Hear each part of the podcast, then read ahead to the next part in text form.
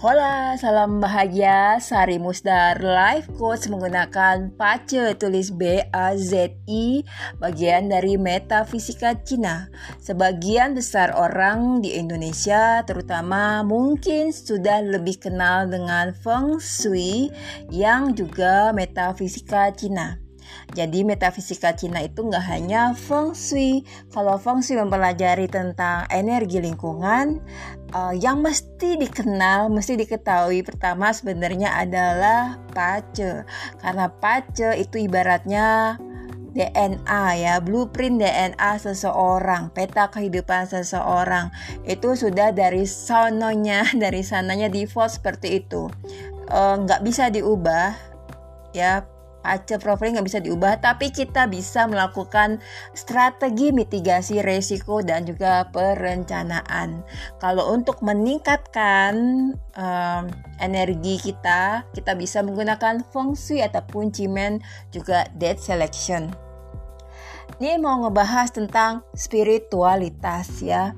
Beberapa hari yang lalu saya baca tweet seorang imam masjid New York. Dia bilang, mengutip ucapan mantan wakil presiden Indonesia yang bilang, menurut data jumlah orang terkaya di Indonesia itu kebanyakan bukan beragama Islam ya.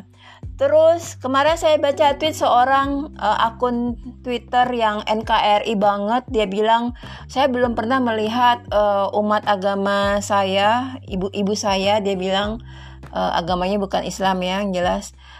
Yang minta-minta uang di pinggir jalan seperti itu untuk pembangunan rumah ibadah. Ini kayaknya menyindir satu umat ya, yang mayoritas di Indonesia. Dia memang gak nyebut secara langsung, tapi kurang lebih itu ya. Jadi terus hari ini saya baca satu lagi akun Twitter yang bertanya-tanya, kok makin banyak orang yang ngaku-ngaku praktisi spiritualitas tapi malah ngajarin tentang manifestasi dan untuk duniawi. Padahal kan spiritual itu harusnya mesti mengajarkan tentang tauhid, yaitu lebih ke percaya hanya kepada Tuhan atau kepada Tuhan ya, adanya satu Tuhan kayak gitu ya. Ini kayaknya kontradiksi ya semua pendapatnya. Terus saya mikir, aduh susah ya kalau kita berada di tengah-tengah. Jadi yang saya pahami ya, mungkin saya juga salah ya, tapi spiritualitas yang benar itu adalah kita tidak lagi memandang dualitas dan merasa salah satu sebagai paling benar atau paling baik ya. Spiritualitas itu kayak yin dan yang. Ada gelap, ada terang. Tuhan menciptakan gelap juga ada terang. Kita bisa tahu terang setelah kita merasakan gelap. Kaya, miskin, dan segala macam. Jadi, apakah salah untuk mengajarkan yang ngakunya praktisi spiritual, misalnya saya gitu yang ngaku-ngaku sudah spiritual, udah awaken segala macam.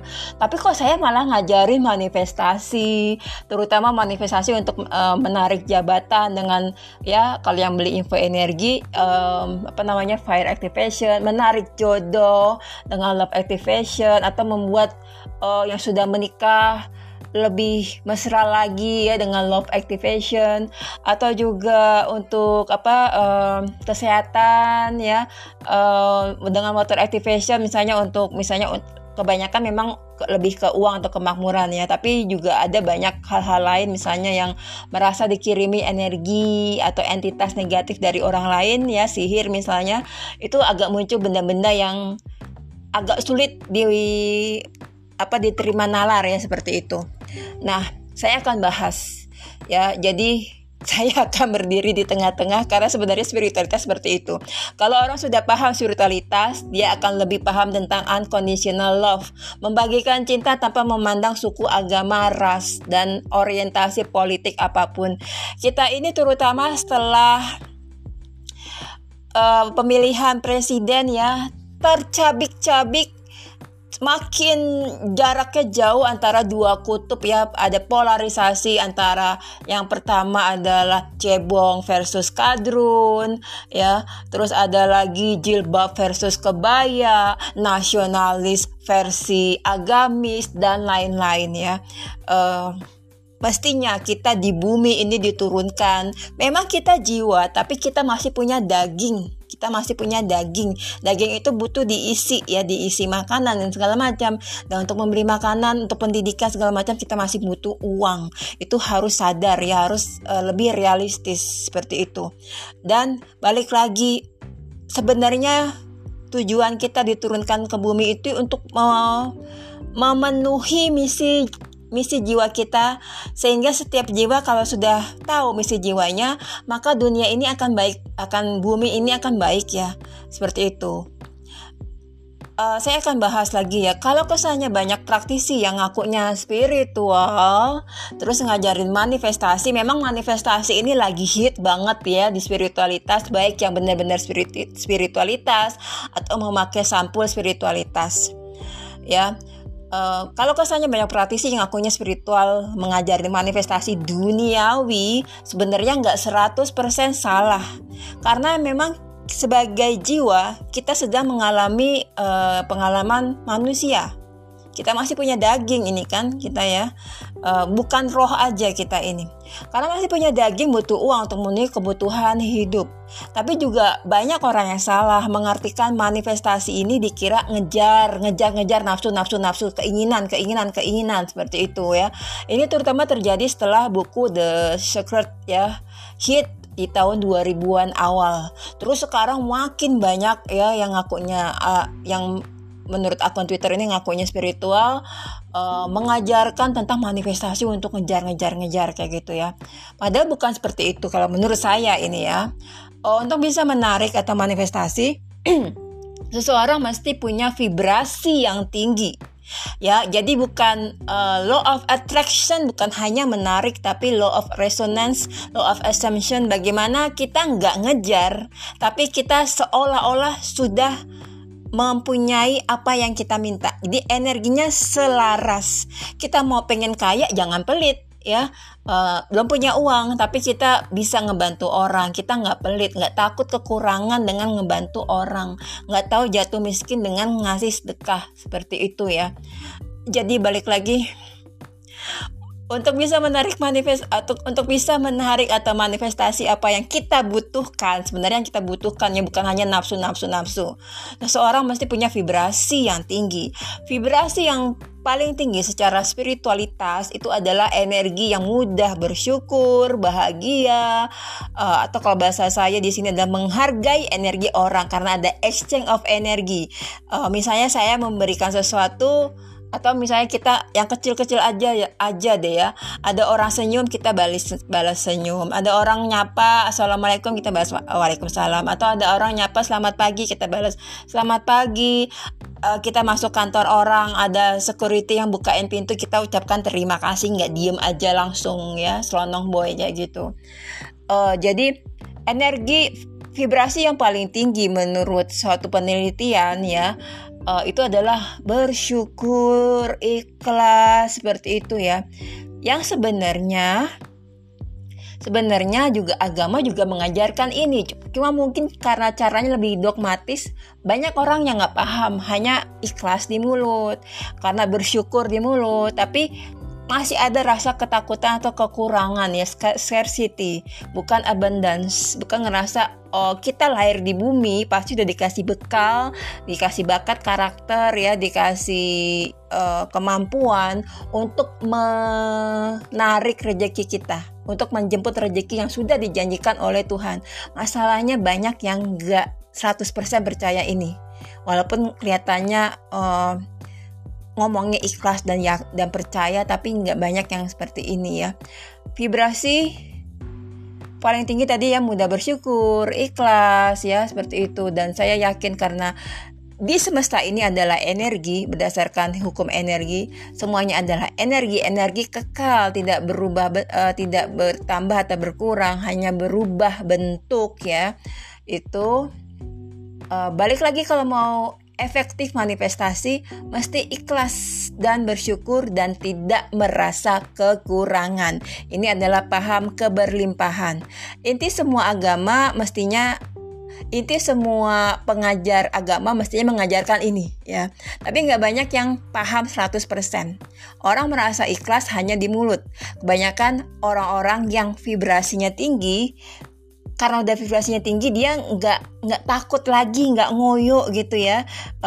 Ya merasa udah cukup hidupnya gitu ya. Nggak ngoyo ngejar uang, nggak kayak beberapa ada di kantor yang sikut-sikutan ya, fitnah sana sini, ngejilat bos dan lain-lain. Ya bukan rahasia lagi kan ya, ada terutama yang bisnis misalnya. Cuma bisnis makanan aja kok ada yang pakai jimat, fitnah sana sini, pakai pengelarisannya ke dukun, sihir seolah-olah bisa menutup rezeki orang, padahal itu sihir itu ilusi ya, sihir itu ilusi, bukan sesuatu yang nyata. Kalau kita percaya hanya kepada Tuhan, spiritualitas bisa mengajak orang-orang mencapai tujuan hidup sesuai cara ilahi. Atau mungkin istilahnya apa ya, secara ilahi, lebih fokus ke Tuhan gitu ya.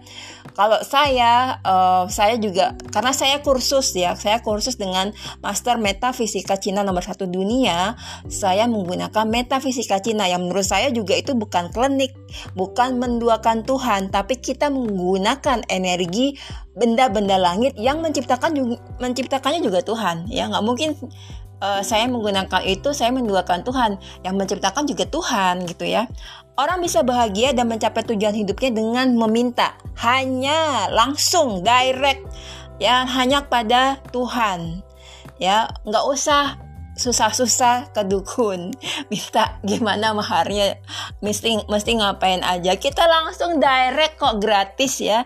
Ya misalnya yang muslim sholat tahajud ya, yang agama Kristen ke gereja dan lain-lain ya, ke viara, yang agama Buddha ke viara dan lain-lain.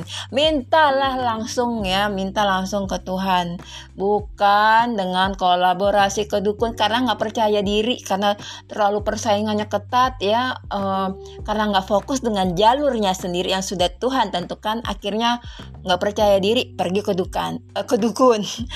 mau jadi pejabat pergi ke dukun kayak gitu, mau jadi artis pergi ke dukun dan segala macam. Itu namanya orang-orang yang nggak percaya diri ya. Jangan berkolaborasi dengan dukun dan juga jin. Nah, manifestasi untuk minta uang pun nggak dosa ya. Kita jujur, kita butuh uang dan kita mintanya ke siapa lagi, masa ke tetangga ya kan, atau ke dukun, jangan dong ya. Tapi kita minta langsung ke Tuhan dan kita tidak menzalimi hak orang lain dalam prosesnya menjemput rejeki kita ya, seperti itu. Agama atau spiritualitas enggak melarang orang untuk kaya ya. Nabi-nabi kan ada yang kaya ya, Nabi Muhammad aja kerja ya dengan berdagang, berniaga. Apakah dia miskin? Enggak juga kan. Orang bisa kaya dan menjadi spiritual, uangnya bermanfaat untuk orang banyak, enggak kikir ya.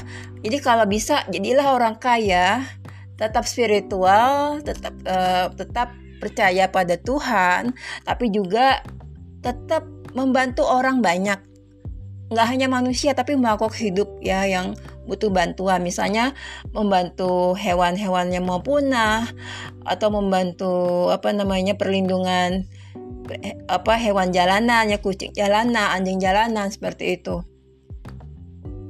Ibadah dalam Islam pun kan juga butuh uang ya. Kalau kita mau umroh kita butuh uang, butuh kerja juga. Kerja kalau mau nggak terlalu ngoyo ya, kita kerja dengan strategi, perencanaan, mitigasi resiko, tapi juga meminta ke Tuhan, salah satunya dengan cara manifestasi ya. Manifestasi nggak apa-apa asal nggak dengan cara-cara spell, jimat dan segala macam, itu bukan ya. Spiritualitas sebenarnya tidak mengajarkan itu dengan spell ya, dengan nulis apa gitu, nggak. Langsung minta, membayangkan, visualisasi ya, doa dan segala macam. Kalau di metafisika Cina menggunakan jam-jam yang menguntungkan ya, aktivasi yang sesuai ya dengan cimen dan segala macam. Apa salahnya kita, misalnya saya terutama karena saya juga ngajarin manifestasi, apa salahnya ngajarin manifestasi untuk kaya selama tetap menyembah Tuhan dan yakin itu rezekinya dari Tuhan, nggak menzalimi hak orang lain, nggak sikut sana, nggak menyikut kiri kanan, nggak ngejilat bos untuk menjatuhin kolega dan lain-lain. Kemakmuran, uang, kebahagiaan, kesehatan adalah energi. Energi sebenarnya netral. Uang pun netral, tergantung manusianya mendapatkan uang dengan cara apa dan digunakan untuk apa. Ya, kalau di Islam kan gitu pertanyaannya. Yang harus kita bisa pertanggungjawabkan. Gitu ya. Jadi yuk belajar lagi spiritualitas untuk mendapatkan kesadaran jiwa. Jangan kita merasa spiritualitas itu kan hanya untuk Tuhan, tapi kita malu untuk minta. Padahal Tuhan kan bilang datanglah ke aku dan mintalah, kayak gitu. Kalau kita nggak minta, ya ada yang bilang apa, sombong ya, kita nggak, seolah-olah nggak butuh Tuhan, kayak gitu. Jadi ini saja teman-teman ya. Saya hanya mencoba berbagi tentang manifestasi dan spiritualitas dan juga kekayaan. Semoga bisa mencerahkan. Dan kalau masih belum, kadang-kadang tuh orang kayak gini loh. Dia ngerasa heran kenapa orang bisa manifestasi dan saya belum. Mungkin ada satu hal yang gak disadari, ternyata belum menghargai energi orang. Ya, kalau misalnya ada orang menjual webinar yang dikiranya kayak webinar ecek-ecek gitu, saya mau kalau gratisan aja. Jadi dia nggak menghargai energi orang, gimana Tuhan mau menghargai energinya dia? Atau minta analisa pacu dan segala macam, minta gratisan, padahal punya uang gitu, tapi nggak mau bayar, misalnya nunggu gratisan. Itu kan juga dia nggak menghargai energi orang, padahal orang untuk bisa pacu mesti kursus kayak gitu ya. Dan juga waktunya juga kan itu energi juga gitu. Jadi kita harus menghargai semua energi yang orang berikan ke kita. Termasuk juga misalnya ada kucing itu membuat kita bahagia juga, kita mesti bisa menghargai energi si kucing gitu ya, yang sudah dikeluarkan oleh si kucing. Oke teman-teman, semoga bermanfaat ya. Jangan lupa follow akun YouTube saya Empat Stories, terus juga IG Sari Musdar, dan gabung di Telegram saya Pace with Sari. Saya masih berproses ya, masih ada ego-ego juga, itu wajar ya, namanya juga manusia. Oke, I'm sending love and light.